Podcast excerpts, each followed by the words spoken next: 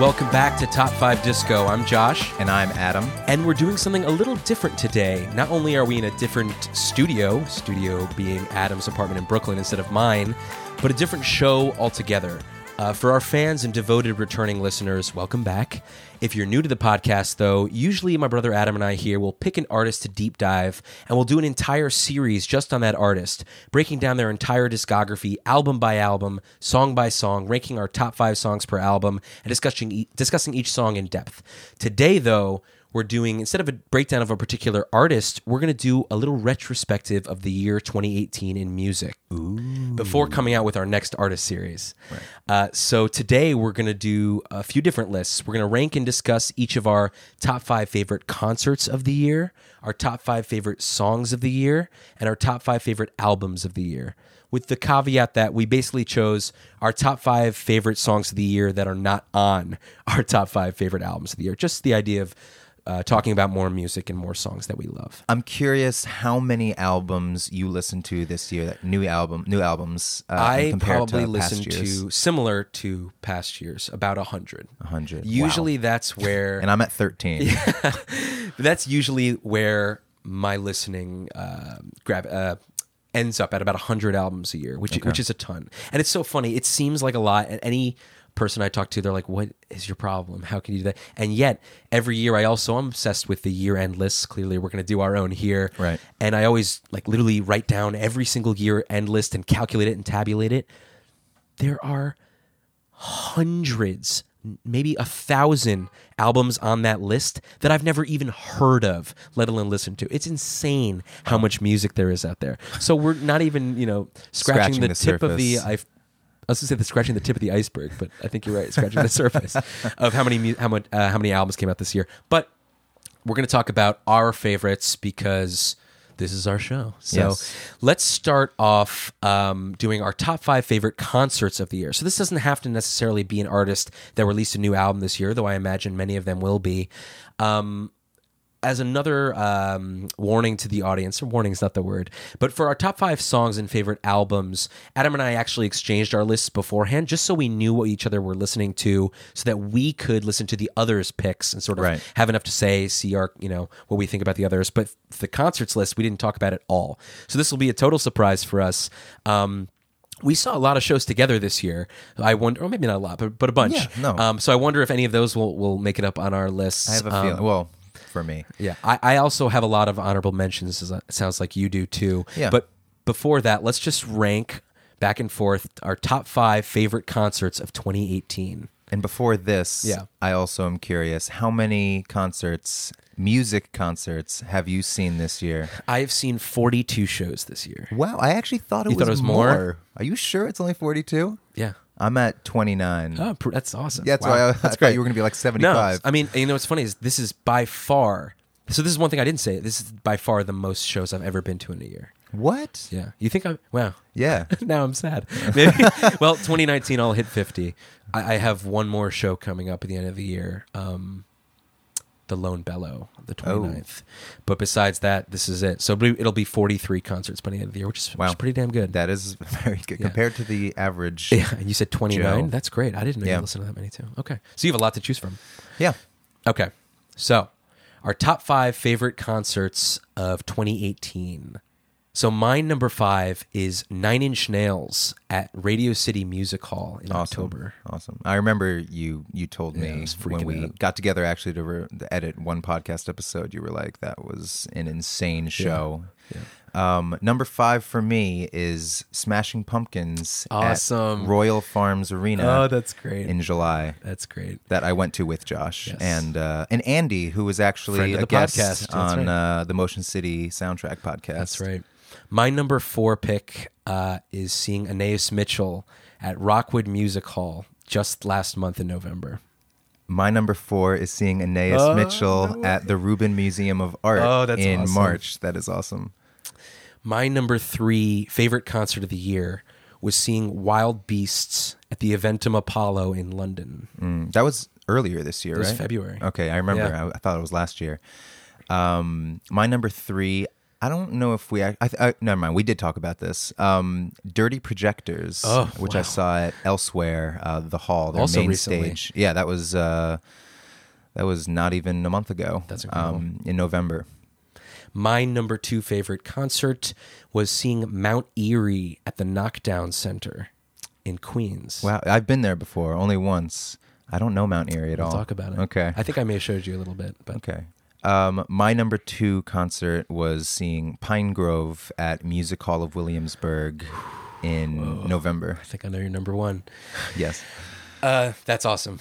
Great show. My number one concert of the year was seeing U2 at the Apollo Theater in Harlem. Oh yeah. Wow. Uh, uh, yeah, you have so many to It's just, from. the amount of uh, honorable mentions that I have. yeah, I was gonna say I'm kind of We'll get to them. Yeah. um, um I can't even find the word. Uh, my number one concert that I saw this year with you, Josh, standing Yes. by my side, was Radiohead at Madison Square Garden on July 11th. I will never forget that night. oh my God. So good. Yeah. So before we go in a little more in depth of each of those, let's talk about some honorable mentions. So first, I'll just say, absolutely, Radiohead and Pinegrove Yeah. were two of my big honorable mentions. Um, it was just it's hard. Like, how do you rank your top five concerts? Like Radiohead, I've been waiting to see my entire life. Yeah. and it was amazing. I know we'll talk about a little about more why I didn't make my list later. Okay. but um. And Pinegrove just puts on an unbelievable show. I mean, Unbelievable. um, other a uh, few other honorable mentions that I'll mention. Um, I saw Frightened Rabbit earlier this year in March, and obviously I didn't know at the time that it would be the last Frightened Rabbit show I'd ever see because uh, the lead singer took his own life a few months later.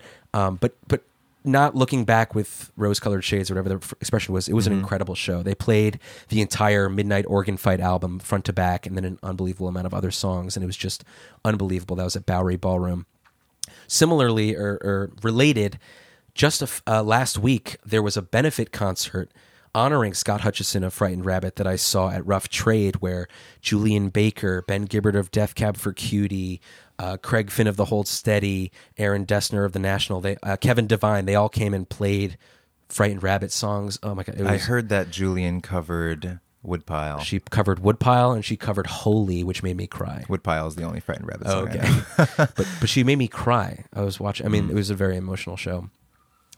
Okay, other uh, quick honorable mentions. I saw Run the Jewels open for Lorde, Oh, which yeah, is I remember. the funny. Okay, Lorde had Mitski and Run the Jewels open for her on her arena tour. It was the That's weirdest. crazy. It's crazy. Anyway, Lorde was good, but Run the Jewels were great, Yeah. and they were just unbelievable. Had you seen them before? Um, I'd seen them a little, uh, sort of. I saw them at a music festival in Boston, but the sound was terrible. Okay. I forgot to say, Smashing Pumpkins were also on my honorable mention Yeah. list. Um, and then quickly, anything that Jeff Rosenstock touches is my favorite show of the year. So I have to give honorable mention to his show at Warsaw that the two of us saw together, and seeing him with his other band at Antarctigo Vespucci down in Asbury Park um, was amazing. Seeing the Twilight Sad at Elsewhere, Los Campesinos at Elsewhere, those were two of my favorite shows. Neko Case, seeing her debut new material at Littlefield, and then Jake Shears coming out on his own out of the Scissor Sisters at Brooklyn Steel was like an unbelievable show. But Forgot no you one, went to that. No one in the audience was dancing, which was kind of a crime. Were you? Of course, yeah. anyway, I, I ran through a lot, but those were my honorable mentions. Okay. Some of my honorable mentions. Uh, I saw Parquet Courts uh, on so the. Liberty Bell, which was a cruise. it was on a boat. They were doing this uh, air, land, and sea Right. sort of tour, or maybe it was just a three. It was three shows, yeah. Okay. Um, and from a lot of standpoints, I only like I got into their new album from this year. I think in anticipation of this show, I knew this show was coming up. I knew a bunch of my friends were going to go, and I really got into the album, and, and uh, we'll talk about that um, later on in the podcast. But it was a combination of it was just awesome to be seeing a band on a cruise. I don't know, like it, it, You, something were, about you weren't that. motion sick. You, do you get like me? I think I took a, Dramamine? Dramamine pill or something. Um, so that was just awesome as like a an actual experience of seeing a concert on a boat. Uh, and also they were just incredibly tight. And I remember talking to uh, our family friend Dave Cohen about that show, and he was like, I don't even remember if he said he saw them a couple times, but he said the first time he saw them, they were just extremely sloppy, Really? not good. And I don't remember if he said the second time they were good or if he was just shocked that I had the experience I had where I thought they were great. It's crazy that I haven't seen them live, considering we, you know, I live in and around New York City, and they're from here. Yeah. and they play so many shows. I just have never. Oh, I'm jealous. Yeah, it was very cool. It was it was a really cool experience. the new album is really good too. um, Interpol uh, at House of Vans uh, from multiple standpoints. I can't. This was the last show House of Vans ever put on. Uh, so I was at the last one. At the end, they were sort of giving away a bunch too? of. It's it's open bar. I think every time they do it, which is awesome. Um, and it's such a, an intimate uh, venue and experience, and to see Interpol up on like on the big stage, A New just York like band, too. yeah, exactly. You know, they were they were back home, just like I don't even know how many, like ten feet away. It was really, it was an awesome experience. Um, and to sort of be there to close down the House of Vans uh, concert series. That's so At- The show as a whole was it was good. I didn't love the set list maybe, but A lot of also new stuff. Yeah, but also, I mean, Interpol, I know their first two albums very well, and I know their most recent album well because I listened to it this year, and everything in between is kind of a mishmash. Yeah. There's a bunch that I don't know. Um, so, like, as a show, show, a musical experience, it wasn't the most amazing thing ever, but. But it was special. Yeah, it was very special from a lot of standpoints. Um, and then just very quickly, Courtney Barnett, who I saw at Music Mm. Hall of Williamsburg, first time I ever saw her, she puts on a great concert I need to see her. really great. She's just such a fucking rocker. It's Yeah. it's awesome, and she's so tight. Um, when she first started coming to the states and playing shows, all these music critics were comparing her to Kurt Cobain. yeah, that's what I've heard. And, like you can actually even see it. You like can see it on stage. I mean, she's got like her hair sort of in front Right, of her right, right. eyes. Um, Phoebe Bridgers at Music Hall of Williamsburg. I saw her in February. That was also a That's really separate from the Boy Genius show. Yes, Yeah. yes. Um, that was a really special show. I really got into that album um, at the start of this year. It came out last year. Um, and it's just, I mean, her whole setup on stage, she's got sort of like these twinkle lights, you know, up her microphone stand and around the drum set. And it's like, it creates a really nice vibe and ambiance. And she just sounded perfect. Um, I've talked to my friend Brenna about this. You know, she she wants to go to a show and see something different than what's on record. She wants to see it brought to life a little bit more. And I absolutely respect that. I know other people who feel that way. But like Phoebe, I don't think she changed necessarily that much from record to the live experience, but it was just so spot on. That to me is its own Impressive. Yeah. Just to have a vocal performance that's as good as the studio. yeah, a vocal and instrumental. Um, it was it was. Did she have a band or was it just Yeah, her? no, Oh, she did. and her band is, is extremely tight. I've seen her three times this year in different uh, in different settings, um, but also that was the first time I saw Soccer Mommy. Actually, the only time I saw her, she opened. Oh, she up. opened. She opened up for Phoebe Oh. Bridgers, and I didn't even know her album uh, at that point, which I got into this year. Um, and that was also an experience where and i don't usually have this but openers when i don't know their music and i'm like wow this is cool i'm actually digging these songs so so from opener to headliner that was just a really great experience um, and speaking of boy genius um, when I saw Boy Genius, which I don't even know if their name is Boy Genius It's or both. the EP that they I put out is. Boy the Genius. project itself. So it's pretty much a super group of uh, Phoebe Bridgers, um, Julien Baker, and Lucy Dacus. Uh, and so I listened to that EP this year uh, as well. And the show itself was very, very Long. long, because I I you told me assumed going I didn't know what it was going to be going into it. I thought that it would be the three of them playing the entire EP, which is six songs, maybe playing. Uh, sort of different versions of their individual songs, like some Julien With songs, each other. right? And maybe some covers, because I mean, just with that To three part it out, harmony, yeah. they could have, yeah. Right. But it was a thirty-minute Lucy Dacus set, and then like an hour-long Phoebe set, and then maybe an hour and I don't know, fifteen minutes Julien set, and then they all got together. So to they were the at encore, end. basically. Yeah. So the three of them, yeah. So I was getting kind of frustrated towards the end and towards the end of Julien because I mean, we don't need to have a debate right now about Julien Baker. Um, it just it, it was getting pretty monotonous and my feet were hurting a lot, and so I almost left. But I mean, I couldn't leave before what I The came there were to see. yeah. And when they all got on stage, I had such a big smile on my face. Oh. It was so awesome to to see all of them together, to hear the EP being played. They were clearly very good friends, just enjoying being up there. I think you even texted me. You were sort of watching a, a snippet. yeah, they were streaming it live on Pitchfork. Yeah. Um, so that that was special. Uh, but there was also other stuff in that concert that was sort of irking me, so I couldn't put that on my list. And then lastly, uh, Jeff Tweedy. When we saw Jeff Ooh, Tweedy yes, that was a at the show. McCarter McCarter Theater, um, where is that? In Princeton, in Princeton. Okay, New Jersey. Um, it was on the campus of Princeton, actually. That was really nice. I, I only know a few Wilco albums really well. They're a band that I don't know why I haven't just gone through all of their music uh, because I love everything I know by them.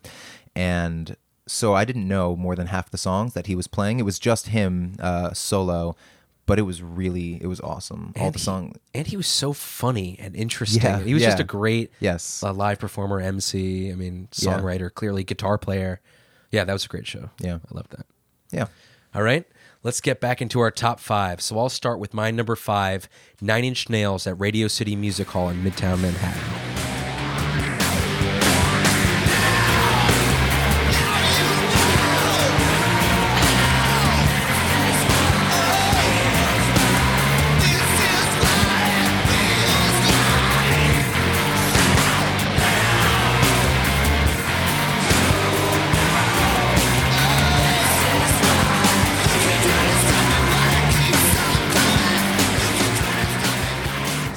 Okay, for those who don't know, Nine Inch Nails Pretty much. are uh, a Cleveland band. They've been around for eight, uh, I'm going to say 80 years, 30 years. Um, they're pretty well known for their melding of electronic, industrial, metal, hard rock, alternative. I mean, all this stuff. They're a very plastic band. I mean, in the sense that they, um, what am I trying to say? I don't know. You tell me. They're elastic, not plastic. They they they genre hop all the time. They have incredible music. So, but is Nine Inch Nails just Trent Reznor? I think at this point he considers it Trent Reznor and Atticus Ross, who's his partner in crime, and they do all the movie scores together. But that stuff they just call Trent Reznor and Atticus Ross, not Nine Inch Nails. So I'm not exactly sure. But he was there at the show? yeah, Okay. Yeah, he was. Um, but anyway, Nine Inch Nails is a band I've always really liked, but I've never loved. I've never been a huge fan. Like I know a handful of their albums, but I don't know every album. I don't know every song. They've released three EPs in the last couple years. I didn't know them at all. Um, I left this show, and I, I think you mentioned it earlier. I left this show thinking this is one of the best concerts I've ever been to in my life. That was how good to see a show of a band that you like but don't Yeah. love. Also, Radio City is not a very intimate venue, and usually I look for those really intimate performances. Actually, you know what's funny is a lot of this, the concerts on my list were a little bigger than I'm used to, even though usually I look for more intimate shows. But anyway, Oh, that's true. because Radio City concert as well. people at Radio City. Um, but it's it's a seated venue where people standing. seated. Oh yeah, we were Okay. standing the whole time. So a little background though on this concert. This was a new thing for Nine Inch Nails, and I'm just going to sort of read his little statement. Okay. Um, basically, they decided not to do any online ticket sales for this tour. And so uh, his little post read The promise of a world made better by computers and online connectivity has failed us in many ways, particularly when it comes to ticketing. Everything about the pro- process sucks, and everyone loses except the reseller. We've decided to try something different that will also likely suck, but in a different way. We're hoping many of you will be happy with the results, while some may do what they always do and bitch about it. You may actually encounter another actual human being with similar interests, likely wearing all black clothing during the process, and potentially interact with them. The experience has potential to be enjoyable. So I read that and I was like, this is the coolest thing ever. I'm all about, I mean, I'm very connected, but I also love the concept of you know physicality, be, physicality being there, not having to deal with the internet. Um, I take it all back. It was waiting in line for these tickets was the worst. Was one of the worst things. How long was that? I waited in the freezing cold rain since 6 a.m. for eight hours.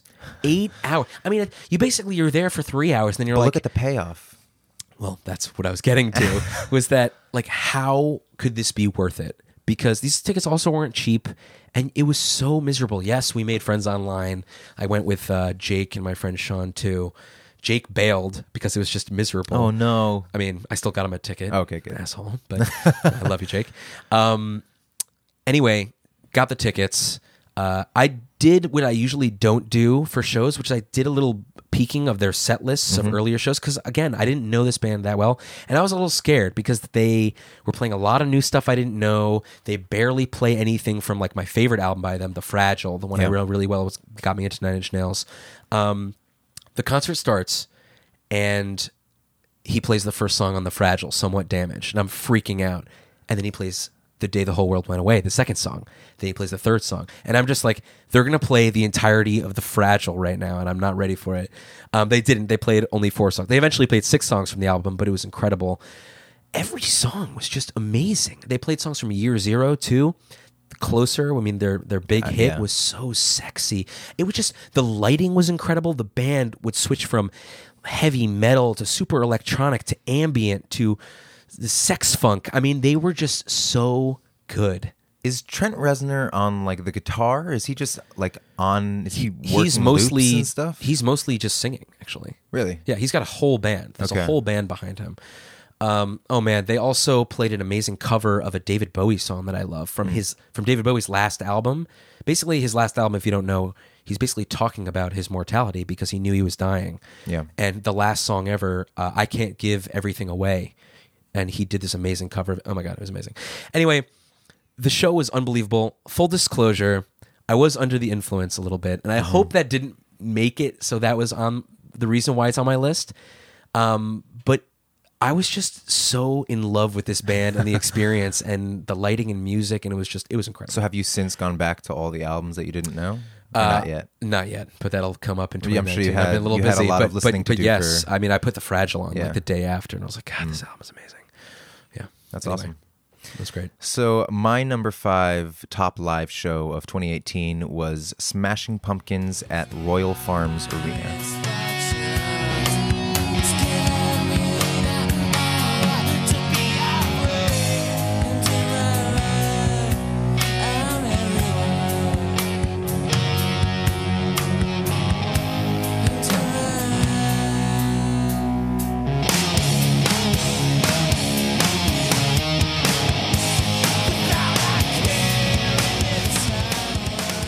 Yeah, I for all the concerts I've seen in my life, and this is not the main reason that this is on my list, but I have rarely seen a band play for three hours. Oh my God.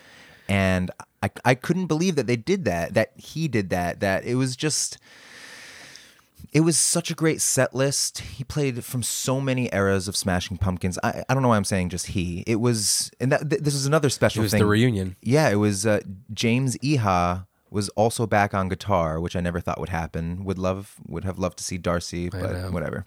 Um, and Jimmy uh, Chamberlain on the drums. Who's one of my favorite drummers yeah, of all he's time. incredible. Uh, it was just such a great performance. Also for seeing it in an arena like that. I mean, you and I were sort of talking about it after the show. There were people sort of like throwing out what was it, just beer, Cracker Jacks? I don't know. yeah, it, it seemed like, like, it was a baseball game. Exactly. Like, eh, get your beer here. yeah, right. Um, but for even being kind of far away, like the sound I thought was great and and uh, it was visible and He was having a great time. They yeah, just were- he just seemed to be, yeah, and he's you know he, place. he can be a, a crotchety Yes. a motherfucker. So, um, I don't mean to take over your pick. please but, do though. But Andy, we talked about earlier, and he- a friend of mine, a friend of ours, friend of the podcast. Um, Andy and I saw Smashing Pumpkins ten years ago. I think it was 2008 in Mohegan Sun. And to. Oh, this yeah. day, I tell people it's the worst show I've ever seen in my life, and it's because he was so angry. He was he was berating the audience in the sh- in between songs, going on these obnoxious rants. People were booing and leaving during Yeah. the show. They were doing their heavy heavy metal psychedelic phase where he'd play 35 minute long songs no one cares about or Pink Floyd covers. It was miserable. So this show, the two of us went to join him down in Baltimore uh, as a redemption show, and it was so good. It was They- so good. They did play basically all the hits from every every album, but they also peppered it, some. peppered it in with like Porcelina of the Vast Oceans For to Martha, Sheila, to for Sheila, Martha. I know. Oh man, I mean That was so special. It was incredible. But it was also like a spectacle. I mean, so he did. I mean, he's he did this at the last show we saw of his uh, of theirs. Sorry, at uh, Beacon, Beacon, Theater. Um, what's the David Bowie song? Uh, a Space Oddity. Thank you. But he like put on this cape Yeah, and whatever. it It was was, it was like he really it was kind of ridiculous. Oh, also the things that I didn't like about this show. Do you remember that Mark McGuire? Oh my God, Not, from not Mark McGuire. Mark McGrath. Mark McGrath. Mark McGuire, the baseball Not the player. baseball player from Sugar Ray is like his new best friend and does all these weird videos that they're. Insert- it was so awkward. It was kind of weird, but I mean, Oh, and like for To Sheila, he was like up on a piano that was sort of like raised up high. It was There a were- spectacle. It was very theatrical. and it was all, like there were all these uh, sort of photos and montages of like him as a kid when he was younger. It was it was actually really it was cool. But it, just from the musical standpoint, it was amazing when they played Everlasting Gaze and Jimmy on the drums. It was just oh my god, it was mind blowing. It was so good for a band that I love so much. It was a great set list, which I don't usually get at shows. I we usually we usually away. walk away I know. feeling disappointed by sets, but This they were really doing, like you said, an all encompassing. They basically did all the Smashing Pumpkin stuff with the original lineup. Yeah. So they didn't do anything post. They didn't even include any Zeitgeist actually, even though Jimmy was part of that. So Fair they didn't enough. do Tarantula or Doomsday Clock, but whatever. It was, and it was great. and he Billy was so on. He sounded so good. was he was rocking. You know, even when he was like playing guitar, he's just Oh such God, I a just great forgot that they did. Rhinoceros and Drown. Oh, Mayonnaise. Oh man, oh, man. Oh, so good. it was great. Yeah. Great show. Great show. My number four pick for my favorite concerts of the year was seeing Anais Mitchell uh, just this last November at the Rockwood Music Hall on the Lower East Side. And my number four was seeing Anais Mitchell at the Rubin Museum of Art. Come out, come on, come outside. Don't you hide your handsome face from me. I wanna see you half lit in the half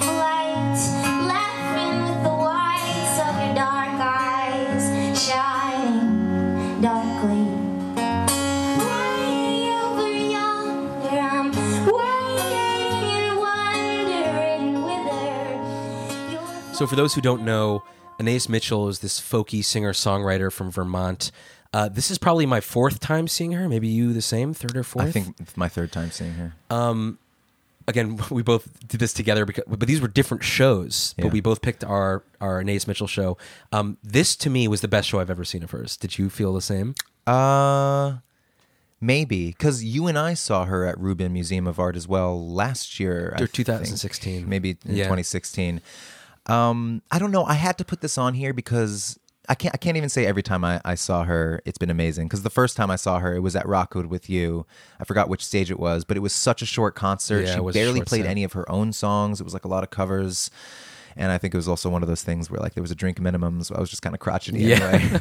but the last two uh, shows I saw of hers, she just does not disappoint. There, the way I picked, uh, it's actually I think it just kind of worked out this way in terms of my top five live shows. These are shows when I don't want it to end. There are a bunch of shows, even if I love the band, Mm. I'm the same way where I'm like, I'm just like I'm, I'm kind of to go home. tired and like maybe We're whatever the set list is kind of fine. I don't. Know. Yeah, I just kind of want it to end. These ones I don't want to end. Anais, I could watch her forever, and in general, she seems to play like shorter shows. yeah, she does. Um. She also plays at weird venues. Yeah. the, the four show, uh, the three, the four shows I've seen of her were Rockwood twice, Mm-hmm. the Rubin Museum, and at Three's Brewery in Oh. Brook. Like Wait, that's where we saw Buchan Gaze. Is Yes, that the- it was. like the same stage. Same stage, That's yeah. amazing. Um, so she plays weird venues in New York, the small ones too. Yeah. I wish I don't. I wish she was bigger. I mean, she's incredible. I love Well- her. You and I have talked multiple times. Like, we want to do a podcast on her so badly. I want to introduce her to everyone. She's she really doesn't have five albums out. She technically does. Her first one's self Mm. self released. I don't know if we'll well, her fifth one is like a compilation. right or is a album of covers. You're right. It's a little Yeah. complicated. Um, so I guess I'll start. Yeah, go ahead. Um, I missed so Adam was I missed the show that Adam was talking about at the Rubin Museum, and I was devastated. I mean, I think I chose not to go, but I regretted it immediately after I didn't go. Um, equally devastating was finding out that she was playing Rockwood Music Hall again, but by the time I heard about it, it was totally sold out. So I just was like, well, there's another show I'm not going to see. Then a friend and friend of the podcast, Sandy, a fellow fan who lives in California, she bought a ticket because she loves Anais so much, just in case she was in New York That's at the awesome. time, which is crazy. Smart. Yeah, it's smart and it shows her fandom. She wasn't able to go. She offered me the ticket. I don't know how I'll ever repay her because this show was was unbelievable. I mean, there was this was a different stage than the one we saw it Mm-hmm. uh, saw her at Rockwood in 2016 or something. Um, it was less than 100 people there. Yeah. but it was a smaller stage, super intimate. Um, I was a couple feet from the stage. I couldn't focus during the opener because Anais was standing right next to me the entire show, and I like looked at her and smiled. I don't know, it was stupid. um, anyway, when Anais was on, she played every song with another guitarist. His name is Austin. I forgot his last name. Do you know what he looked like? He looked like a guy. Okay, fair enough. he he enhanced every song because his guitar work was so Yeah. beautiful. It's as if Anais was playing the acoustic and strumming, and she was doing finger picking too. Mm-hmm. But he was just littering every song with beautiful guitar work and soloing, and oh my god. yeah, she always she finds just the perfect people they to the two of them together were incredible. And the set list was incredible. They opened with out of pawn which has become one of my Mm-hmm. new favorites uh, and Tailor has always been a favorite of mine. That was the second song. It just kept getting better and better. They played wedding song from Hadestown Yeah, which i never at the- at hear. the show I saw. oh that's awesome. And i think i mentioned this to you before but toward the end of the set she played changer Mm-hmm. Your Fonder Heart and Shepherd, Oh. all back to back, which, by the way, are Sandy's, mine, and your favorite songs by her back to back. That's amazing. I mean, those lists could change, but Yes. it was just very special. She, oh, by the way, she actually hit the high note on your fonder heart this time. Yeah, she does Oh, it she like a one time. She like she, she she yeah she makes it low for most of it, and then she gets to For me, she did it every time. So Oh. it was, yeah, it was really special. She just is also an incredible stage presence. Oh. So much charisma, Oh. Yes. humor, humility, gratitude. Yes. She played the whole so uh, the whole show sick. She Really? was sick on stage. And She sound it? No. But she literally was taking shots of Robitussin and like cheersing the audience during the Amazing. show. She yeah, go ahead. Well, I was just going to say what was also really cool, which we haven't said yet. Um, you just said we you feel like more people should know her. I think she's on the cusp because we'll mention this maybe in a future podcast where we talk about her. But she wrote an entire folk folk rock opera, Hadestown, about Yeah. the Orpheus and Eurydice or Persephone. and the whole, you're right. the whole thing. It's coming to Broadway. Right. I mean, That's she's amazing. the next Sara Bareilles, if you will, where she wrote the whole show. I don't know if she'll star in it, but basically that news had come out either that morning or the day before, so it was a big celebration. She was Oh, like, that's- that's everyone was so proud of her. That's she so was cool. giddy. I mean, I, Yeah. I nerdily talked to her about it afterwards and didn't know what I was saying. She seemed but- excited? Oh yeah, she's thrilled. That's I mean, she's been working on this for almost ten years. Yeah. So anyway, your show at the Rubin Museum. Well, just in general, she is absolutely incredible. She sounds just as good, if not better, live than on record, and her voice control is man. insane. Her her guitar work. She's there are it's effortless the way she plays guitar. there are few artists mm, maybe this is not true there i so appreciate an artist where i don't have to uh, worry for them i'm not nervous Worry that they're going to make a mistake. yeah they're like i put i trust them so much because they are just so on like there there are a lot of bands where like it's not even that not even trust i guess it's like i just kind of know that Sometimes they're- you're waiting for a mistake, they're- maybe? yeah they're just a little more sloppy maybe that's part of the sound or i know that on record you know you can clean that up but Anais is just perfect. It- she's just so good, and the set list was great. And what I loved so much was that, so the guitar, I don't know who it was, but the guitar player that she was playing with, they were working on an album together. Again, I don't think this was going to be an Anais album. I don't know what it was going to be, but it was going to be some sort of duet album. She played at least one song, maybe two from that, and it was amazing. Oh, and then she played a song that she wrote for a friend of hers to sing, and it was amazing. And I'm just like, anything she does is gold. It was crazy. Like all these songs that I didn't even know, I just like fell in love with, and I couldn't even access them because they weren't recorded yet. And She hasn't had a studio album of original material in over six years now. Yeah. Almost six years. Yeah. I mean, hopefully it's coming. I mean, she's been working a lot on Hadestown, I guess. Hopefully, it was. Uh, yeah, I went with uh, with my dear friend Jake, um, who also I think I, I got him into Anais. Um, Did you get him into Anais before the show or yes, for the show? it was actually. I think I showed him her Tiny Desk concert. Oh, uh, that's her- a great- But it was specifically her her Shepherd version. Yes, because Everyone, that show. if you don't know Anais that- Mitchell, yeah, the best thing you can do right now, besides seeing her live and listening to her albums, is checking out the Tiny Desk performance on yeah, YouTube or something. It's it's like crazy chills throughout Hmm. all of her her performances. Amazing, amazing show. Okay, my number three favorite concert of 2018 was seeing Wild Beasts at the Eventim Apollo in Hammersmith, London.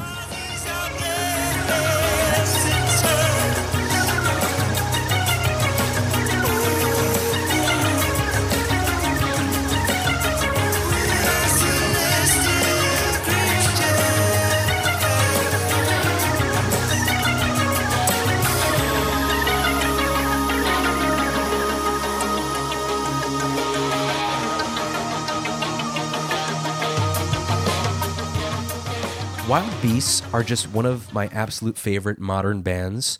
They're very modern. I mean, their first album was like an 08. They've only had five records. Um, over the past five to 10 years, I've been obsessed with these sort of artsy, weirdo pop bands from England, like everything, everything Dutch Uncles, Field Music, and Wild Beasts.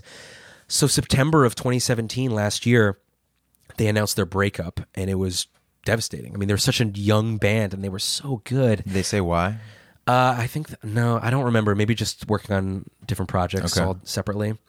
I'd only seen them one time before this, actually at Baby's All Right in Brooklyn. Mm-hmm. They were great, but the crowd was lame, just like the Jake Shears concert. It was almost like they didn't really know the music. Maybe they had heard the band. I was just like Jake Shears. I was dancing my ass off listening to this music, and it's, and it's just such a good mood. They were so good, but the audience was a disappointment because I feel like nobody around me was as into it. That's always a little frustrating. We don't talk about that. Like the audience can play a part in how good For a show sure. is. Not just For talking about too. respect, but yeah, Honestly, in terms like you want oh, to yeah. you want to feed off of uh, an audience that's into it. So anyway, the end of the story is when they announced their br- their breakup. Without thinking, I just immediately bought tickets to their final show ever in London. Without having tickets. to Without London. having tickets to London, without clearing it with my work, what have you. Luckily, it all worked out. I ended up making a nice UK trip out of it with a girlfriend. But anyway, back to the show. This was their last show ever, and I was in London to see this British band. It was it was amazing. They played 24 songs distributed almost evenly across all five albums. And it was just so clear how much people loved them, which I didn't feel at the Brooklyn show. They're a British band, they're much bigger there. And to just be, I mean, Baby's All Right is like less than 300, 300 people. Yeah. And the Eventim Apollo, I think, is 5,000. I mean, it was a much bigger show. I was, I was on the floor and I was close, but it was just crazy difference to go across the pond and see this fervor of fandom. I mean, it was the last show ever. That's insane. Um, anyway, the only other thing I'll say is that they ended their encore, maybe predictably, but still one of my absolute favorite songs by them is called "End Come Too Soon," hmm. and that's how they ended the show, just with Hayden Thorpe, the lead singer, on the piano. Then the band came in; it was gorgeous. It's a beautiful, long, meditative, sexy song, and then all of a sudden, at the climax. The curtain raises and there's this huge choir in robes behind them. It was cinematic and it was emotional. And all the guys came out and like hugged each other for a long time in front of the stage afterwards. It was it was just beautiful, and I'm so happy that I took that risk. Yes. and flew there. I mean, I'm lucky that I was able to do it for a lot of reasons, and I'm so happy that I did. It was an amazing show. That's incredible, and that is beautiful. I only know their song "Pregnant Pause." I love that song. that that you sent to me at one point, which is which is a good song. I don't I don't really know them that Great well, song. but that's that's very uh, that's very special. yeah, they're so special. So my number three top live show of 2018 was Dirty Projectors at Elsewhere. Hit on my spot one night.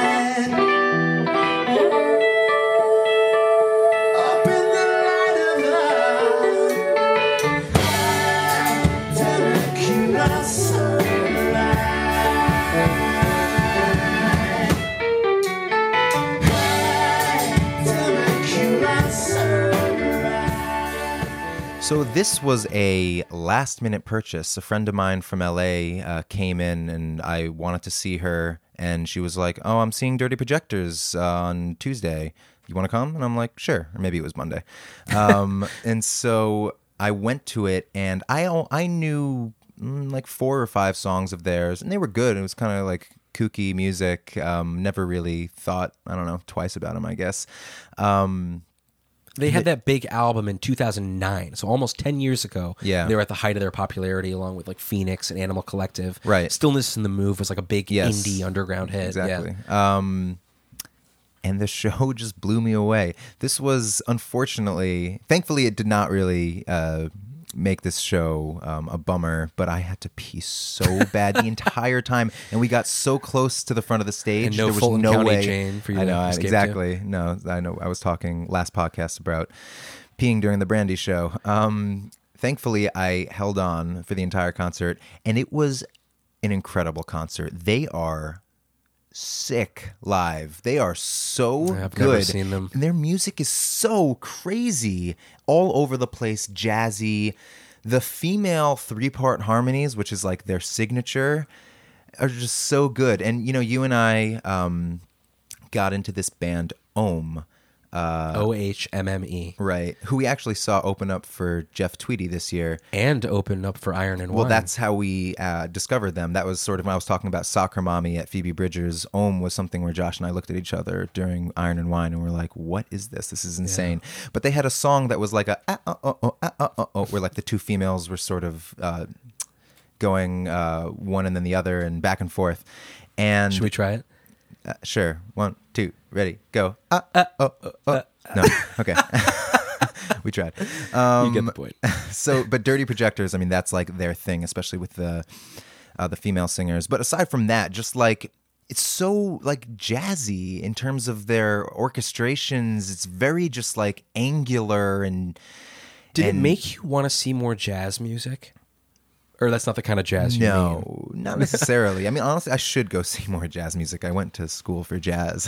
I haven't done anything with because that. I, you know, I should have put this on my honorable mentions. I saw this Brazilian woman, Roberta Sá, over at Joe's Pub this year, and it was with like Uncle this, Gary? yeah, with our uncle who loves that kind of music, and it blew my mind. I was like, why don't I see more Yeah. jazz, soul, R and B, not R and B, but, but like really technical, incredible jazz music. And there's probably so many shows every night in New York that's happening. Anyway, we should see more jazz shows. No, I'm with you. We should book one. Um, but yeah, this show it made me. I need to listen to all their music. Again, I, I didn't know for the longest time that Dirty Projectors was mainly this guy. I forgot his name. I And then there's two of them. no, there's one guy Yeah, but one of the main people, Amber Coffman, she just left the band because I think they were dating Oh, actually, and then there was like a breakup album. So she was one of the females Okay. from that sound, but he he got other people to join the band, and they. I mean, I haven't seen any of their older shows, but this sounded to me just like so good. I mean, I I guess there's not much more to say. Just their the set list. I didn't know almost any of the songs, and they all blew me away. They were all just so cool. And listening, you know, a lot of them were from the album that they did with Bjork, Ugh. um, which I Mount don't. Wittenberg. Yeah, have you listened to that album? I did in the past. I, I couldn't name you a It's song. Though. so cool. It's Yeah. just uh, gotta listen. All right, my second favorite concert of the year was seeing Mount Eerie at the Knockdown Center this March in Queens. You died though, so I came here alone with our baby in the dust of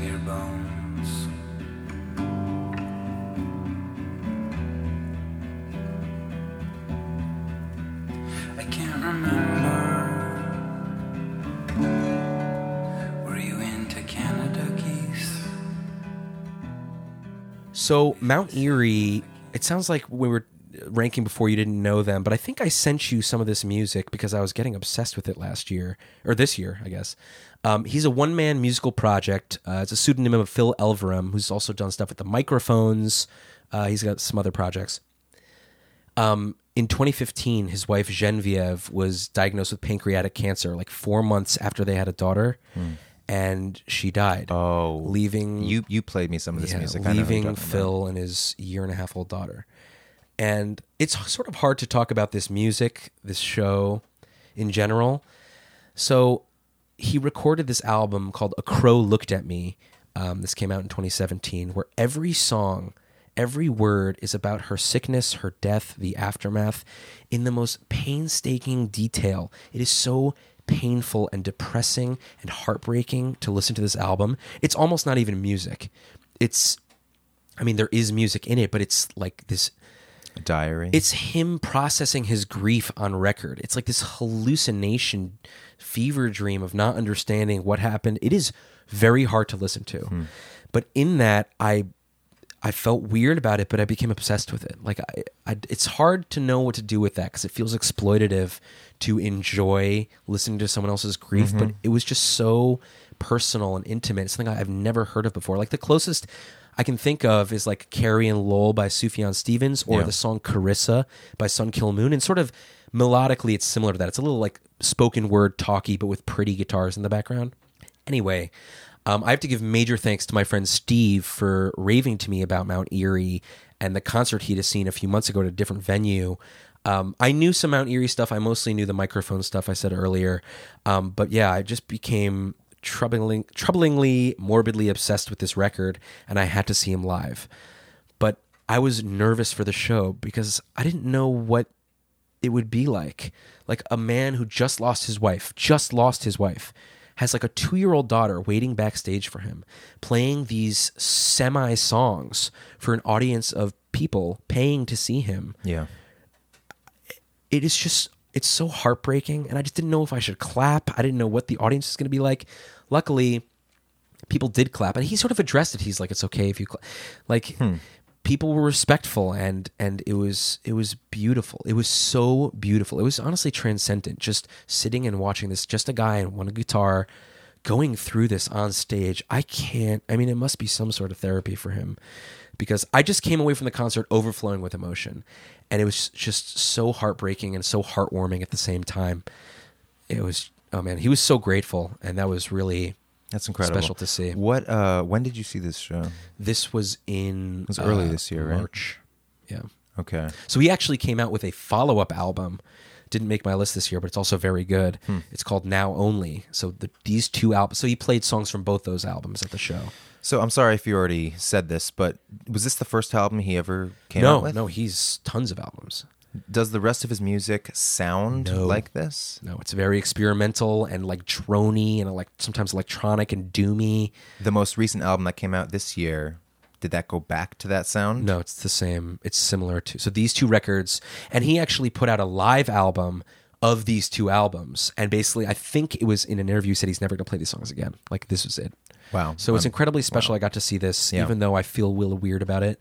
Yeah. But I I mean, it was my number two, if not my number one show. I mean, it was just. It's just a different kind of concert. It's just so when Yeah. you are just watching what he's talking. Oh my god, it's so hard. But anyway, beautiful, depressing music. Listen to a crow looked at me. So my second favorite live show from 2018 was Pinegrove at Music Hall of Williamsburg.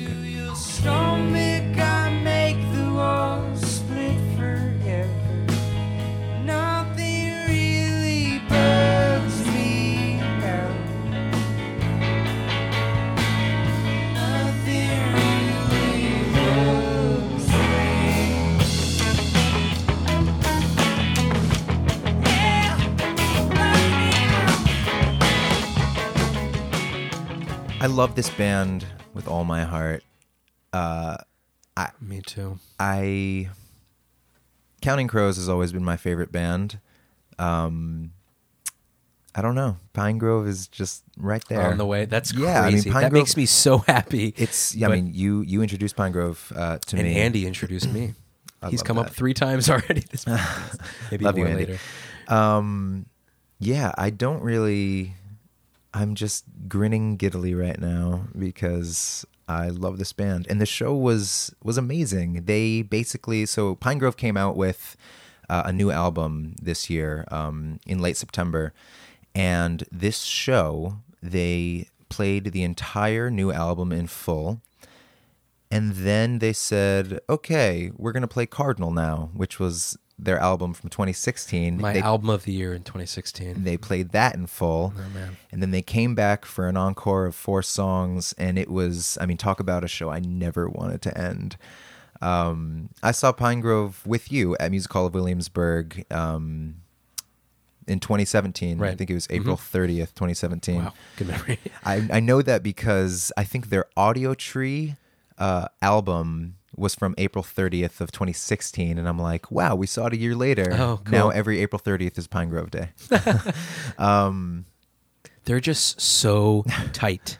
so tight, So just- tight. He okay, Evan Stevens Hall, lead singer, incredible control over his voice, and is always adding new things, singing the harmonies that he would sing, or that Nandi uh, Rose Plunkett from uh, Half Waif, f- who is also in Pinegrove. Harmonies that she would sing. He's always changing it up. He's always making it slightly more intense or slightly softer. Right. They Something a on record that's harder, he'll make softer, and vice versa. It's- their it's very cool. records are so alive they breathe so well they really they don't sound That's a like testament to made in so, a studio So many of the band members. Zach Levine is one of my favorite drummers one of the right best now. yeah he's incredible I think I said this at the show. The, the band is amazing. Evan is amazing. I don't take my eyes off Zach the Yeah, whole show he's because incredible. I'm just so excited for the stuff he plays. Oh my god, him playing recycling I know. is just It is insane. worth the price It's alone. insane. Yeah. Um, but so again, their their records are so live, lively, but not in like live and intense. They're just so alive, and they sound like they all just recorded in a room. Yeah. exactly, dynamic, and they, it's it's ten times as dynamic live from both ends of the spectrum. They will change every single song in different ways to make it more dynamic. They, But it's still familiar. It's not like they're doing left the hooks. time- Yeah. Exactly. You know, they'll warp the time. They'll literally like slow down for a second and then speed up. And oh, it just it just makes me so happy. Also because the songs are so good. We haven't even talked about like they're just as a band, Evan as a songwriter, Well, we as might a lyricist. we might be talking about that later. maybe. But but the one thing I will say, not to get negative here, the I think the reason this did not make you. yeah okay the reason this did not make my list is because as incredible as the show was, as tight as everyone was, as the dynamic like we were just talking about, the set list was amazing. How, what a dream to listen to their two albums in full, back to back, Yeah. and then a smattering of other things. Nandi was not there playing with them in the main set. It was exciting to see her come back for the encore, and she sounded great. Right. They they brought her out from backstage. Which is so disappointing because it's like if she was there, why not just play? I absolutely agree. I it, don't it was missing her harmony the entire show. And sadly, I hate saying this, but it was distracting the whole time. I was just waiting for the harmonies to come in. And Zach and uh, Nick were both trying, but maybe Yeah. the mics just weren't loud enough. So I don't know if that was them or the mixer. I'm with you. I I wonder if it's because well, first of all, I mean, she she was backstage because she's engaged to Zach. Right. Um, but I wonder if they weren't using her because this was just like a very small set of shows, Tour. and now they're about to You're embark right. on their and real she's tour. sort of separating from the band, at least live, because Yeah. she's focusing on her project with Half Waif. Right. So I am assuming the reason they did that was because they wanted to get used to playing live Without her. Without her, exactly. Fair enough. But I agree with you. That was my main disappointment. Uh, So maybe just pump Zach and Nick's mics and get the harmonies down better. But Maybe, I mean, her or- voice is, itself is just missing. But, Yeah. Yeah, she's is. on the record. And she's all over the record. Her gotta sh- harmonies are so good. Yeah, it's oh, great. it's But, but, besides that, I mean, I also grin on my face the whole time. Cardinal was my favorite album of 2016. Yeah, that's I did one of my favorite albums ever. ever. I did not think they were going to play every. I mean, and just hear the whole album. Yeah. in full. yes, And recycling is thing. Probably al- their al- recycling might be my favorite Pine, Pinegrove song. That's crazy. So the fact it was it was just a great show. their albums are pretty much like around thirty minutes long. right. So you've got enough so time you to can do both. exactly. Yeah. Yeah. Without question, my number one favorite concert of the year was seeing U2 at the Apollo Theater in Harlem.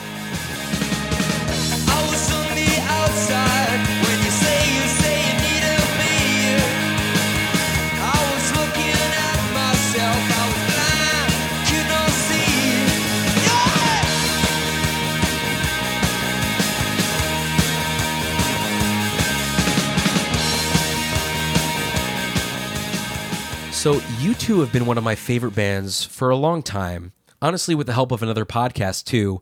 Clearly, Top Five Disco takes some of its inspiration from you talking U2 to me. Uh, and my fandom sort of grew exponentially over the last few years. Especially, I've always loved U2, but especially over the last few years, listening to that podcast to have them go through U2. I had never seen U2 live though, and I think it's the same reason I had never seen Radiohead live until this year, which is that I just have this fear of seeing these huge bands that I love in huge arenas because like I said, I just I want the intimacy. I want to see these bands in a small venue because it just gets so overblown and I'm to have any sort of affordable seat, you're so far away and I don't want to be watching the screens instead of the stage. Anyway, I stupidly missed the last few tours they played. I decided against going to the 30th anniversary Joshua Tree tour. Another mistake I'm really not proud of. I missed the last album tour. Anyway, the story really starts with my friend Tom, uh, friend of the podcast as well. You might be hearing from him in a later uh, episode. Uh, he's a huge U2 fan also. We bonded big time at a friend's bachelor party. When we discovered we loved U2, we were incessantly talking about them, ranking our favorites, the albums. It was it was a dream earlier in the year, I bit the bullet and got a ticket to see U2 at the Prudential Center in Newark. Um, it was so insane to try to get tickets. I like stopped my car in the middle of the road, in the middle of the highway, pulled aside, had two devices out trying to get tickets. I was at work, like I had I to get these tickets. I had no idea. Anyway, I could not get two tickets to this show. Everything was so expensive and behind the stage, so I ended up buying one ticket to Prudential Center. Um, shortly after that, and I was so excited for the show, even though I was going alone and it was a big, big venue. I was like, I cannot miss them again. Shortly after that, I'd read a news article or something about how U2 were rumored to play this secret VIP only, invite only Sirius XM show at the Apollo Theater in Harlem. Okay, U2 sells out Madison Square Garden four nights in a row, which is God knows how many people, mm-hmm. tens of thousands I don't even know. the Apollo Theater is 1500 people, okay? Just just the concept of U2 playing a show this small is kind of mind-blowing for U2 fans. And honestly, I didn't think anything of it. I was just like, well, that sounds super cool. I'm never getting into that. Re-enter Tom, who texts me about the show like a day later and says, "I'm going to try to get tickets to the show. Do you want to come?" And I was like, "What?" He's like, "Yeah, we're going to go." I'm like, you can do that? Apparently, he's done this before with with shows where invite only shows that are super VIP and not available to the public, not everyone shows up. And so they have all these extra tickets. And so there's this concept that he taught me about uh, called the drop line, where you basically go way early to the show, organize this line of who got there first. And when the venue, as the show is starting, if they have extra tickets that people didn't show, they'll come out and give tickets to the people who were there first. You've just given away your secret. anyway you put your name on a list etc i got marked. I got i literally took a half day off work hopefully none of my colleagues are listening. And i got there like five six hours before the show and i was still 35 so people were camped out there right? Um, it was so fun just being there. We, there was by the way there was no guarantee i was going to go to the show at all. Obviously you know the end of the story because it's my number one show but just hanging out all day with the biggest u2 fans in the city and outside the city who traveled for this, just camping out, swapping stories. Such a diverse um, people who some had seen them since the 80s and we're talking about shows from then, the 90s. Now we were same thing, ranking albums, ranking lists. It was just being with obsessive fans was insane. And there was always the nervousness that you we were not going to get in. But if you do get in, it's free. And it's open bar. And basically, as the story goes, it was never a done deal, but finally they came out as the show was starting. We were nervous. I think we were hearing a little music. And Tom actually had a higher number than me. And I was like, you know what's going to happen? Is Tom going to go? And I'm not going to. But he had befriended the guy who was giving out the tickets and working the show. And at some point, as it was getting closer and closer, Tom just looks at me and, and points and, and brings me up. And he That got two it? tickets. And I was freaking the fuck out because we're entering this venue. Tell, they're telling us it's uh, open bar. I, I think I got one drink because I was like, I cannot miss this. I got to see U2 live for the first time in a 1,500 person venue. This was the dream. This was the only dream. This, this never happens. And I was so lucky and so forever indebted to Tom for teaching me about this, for getting me there, for getting me the tickets. It was free and it was incredible. I mean, the first song they play is I Will Follow, their first song ever from 1980. Wow. And then they play, or the first song on their first record, they play two more songs from the same album. They're literally play.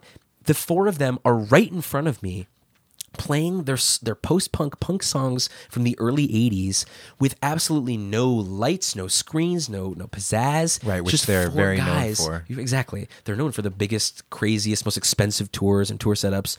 This was seeing a punk show in '80s Dublin. It was it was insane. It was just insane. That four piece, it was only been the four of them playing their old stuff. Oh my god! They, they also did a good mix of the deep cuts, the hits, new album stuff.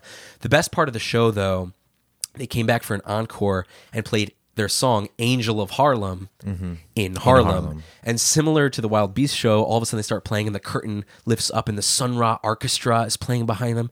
It was insane. It was very, it's a very horn heavy big band song, and it was amazing. Also, it was the 30th anniversary of Rattle and Hum from that album. Anyway, second to last song they played, Who's Gonna Run Your Wild Horses, which is one of my absolute favorites, Tom's favorite song ever.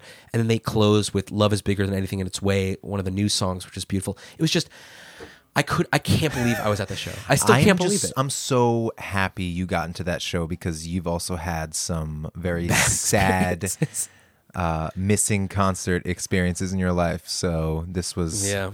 This, I, this I- was one in, in the opposite jar. Yeah, and I I mean, I didn't put you uh, in my list, but this is almost. I mean, the Prudential Center, which I went to, of course, anyway, Mm-hmm. months later, was also incredible. But I'm not going to focus on that. I mean, I, this was just once in a lifetime. Seeing them with nothing but the four of them rocking out on stage. Oh my god, That's amazing. Thank you, Tom. So my number one show, absolutely hands down, was Radiohead at Madison Square Garden.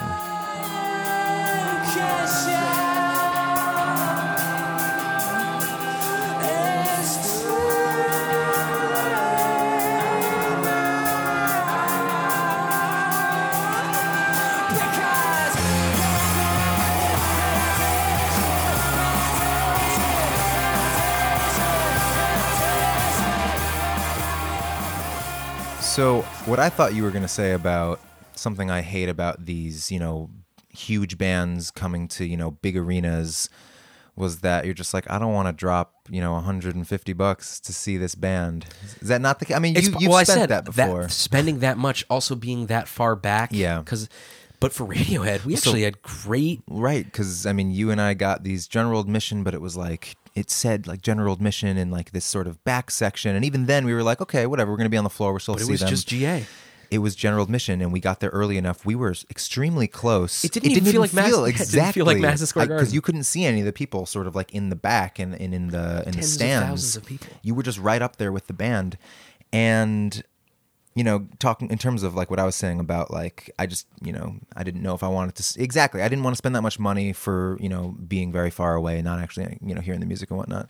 Uh, I will spend that money any day to see Radiohead again. I In fact- need to see them all the time. If they come back for multiple shows, I'm buying tickets to every show. I know that was exact. I know because Yeah, we'll get the negative. Adam already knows. The reason this was not on my list is because I made the mistake of looking at the other night's set lists, You which always were do. so much better than I ours. I don't think they were so, much, better. I'm not going into the songs, but it doesn't matter. Our show was still great. It was so good, and they played so many songs, and they are incredible. Hearing Weird Fishes live I was gonna say was that was that was mind-blowing. I think the best or daydreaming. Oh my god. the best five minutes of live music I've ever experienced was Weird Fishes at Madison Square Garden. I, it was that Wow. was transcendent. Wow. That Yeah. was an insane because I just love that song in general, and they oh it was everything. Hearing those guitars come in, just when you hear the beat drop, Tom's voice, it was And oh my they god. did do a good mix of songs from the other albums. yeah, but some again, weird songs too. Yeah. Myxomatosis.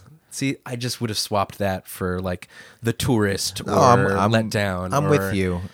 They'll they'll be back and we'll Yeah. be able to see them. But that They was were- I'm really I'm glad I got to, uh, to see them with you. It was Yeah, that was so special. It was They're at the top of their game. special- I mean, they That- sound amazing. I don't understand. I think they are. I'm not saying they're my favorite band. I think they are just like the best band out there Wow. right now. I just it's insane that for for all of the sort of '90s bands Who uh, have come out on top? You mean? Well, they are constantly they're evolving. I'm not even saying like they're I mean they're not like extremely popular, you know, in the mainstream in terms of No, like no. top 40 music, which maybe they were at some No, point. their last hit would have been Karma Police in Yeah. '97. Like, there's no. but they as musicians, as songwriters, they are evolving. I mean, listen to Pablo Honey. and I mean Don't what- listen. Yeah. but like it's insane just to see they are actually growing and getting better. What I'm saying is that I think there are a lot of bands from the era when they came out that maybe are still around, but the music just doesn't have the same flair. It doesn't really seem like they're getting better or Pushing coming up themselves. with yeah, pushing the envelope exactly. Radiohead is just like they're just on it. They they're so with it. Also in terms of like the PR for all their stuff, they're just very good at like creating anticipation. Oh, a lot of for viral albums. marketing Yeah, they're just secret like creepy stuff, yeah. There's a lot of and and uh, it's and it's not just Tom. It's it's the entire band. Jonny Greenwood as well. It's all of them. They're all so good at what they do, so incredibly musical. It's insane. That was, show was so good. to sort of bring back to what we were saying before about wanting to see jazz shows, I'm just going to add an aside here. Maybe I told you this. When I was studying up in school in Rochester, um, our friend Alexa, who plays saxophone Mm-hmm. and is a great saxophone player, she was in this. I think I think she was in it. She was either in it or she was associated Oh, I with know it. what you're saying. I saw a jazz band play Radiohead songs, nothing but Radiohead songs, and it blew my mind apart to realize how interesting and jazzy and technical and strange their music is on its own. Let- Radiohead is very respected in that community. Oh, really? I actually saw a similar thing at uh, University of Miami when I was there. Oh, that's The- cool. I was gonna suggest we find another band, one of those I'm because down be so cool. Uh, yeah, they're just wow, incredible, incredible band. Um, I don't have much else to say. I can't wait for them to come back, and I'm gonna see them. I'm gonna have four computers in front of me. see them four nights. please. So yeah, so that was uh, both my and Josh top five, respectively, live shows from 2018. Great music, great shows.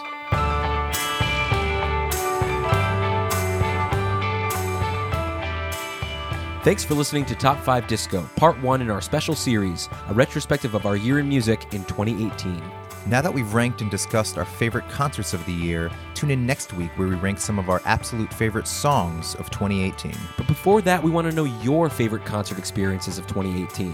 Which shows left the biggest impressions on you? Which shows made you love the artist even more? Who are you hoping to see live in 2019? Reach out and let us know. You can support us and help Top 5 Disco grow simply by subscribing to this podcast so you can get the new episodes as soon as they come out. And you can find and follow us on Facebook and Instagram for behind the scenes goodies and an easy way to connect. Also, don't forget to tell your music loving friends and family all about us. Thank you so much again for listening. Tune in next time, and remember, it's really all disco.